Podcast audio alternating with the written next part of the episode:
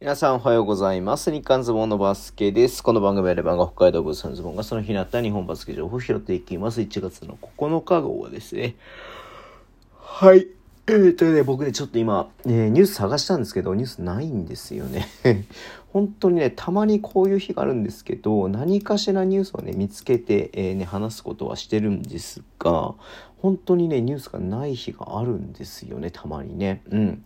で、まあ、前の日のニュースとか読んでも言ってもいいんですけどね、例えばジュニアウィンターカップの話とかね、してもいいんですけど、ちょっと野暮かなと思ったりとかもしてますんで、はい、今日はね、急ぎ、潔くニュースがないですということでね、はい、終わりにしたいと思います。えっ、ー、とね、明日からまたなんかね、ちょっと多分、え、B リーグのね、チームとかもいろいろ動きがあったりとかもするのかなと思いますし、水曜ゲーム、そして、えー、オールスターウィークエンドって形になりますのでね、はい。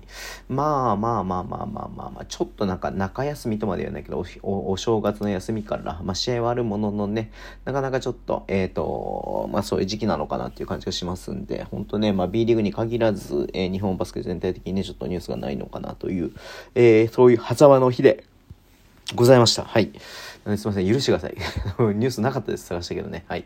えー、ということで終わりしたいと思います。Twitter の文章を発信します。フォローお願いします。YouTube 毎日やってます。ラジオとかナビで聞いてる方とボタン押してください。では今日もお付き合いいただきありがとうございます。本当にすいません。えー、では、いってらっしゃい。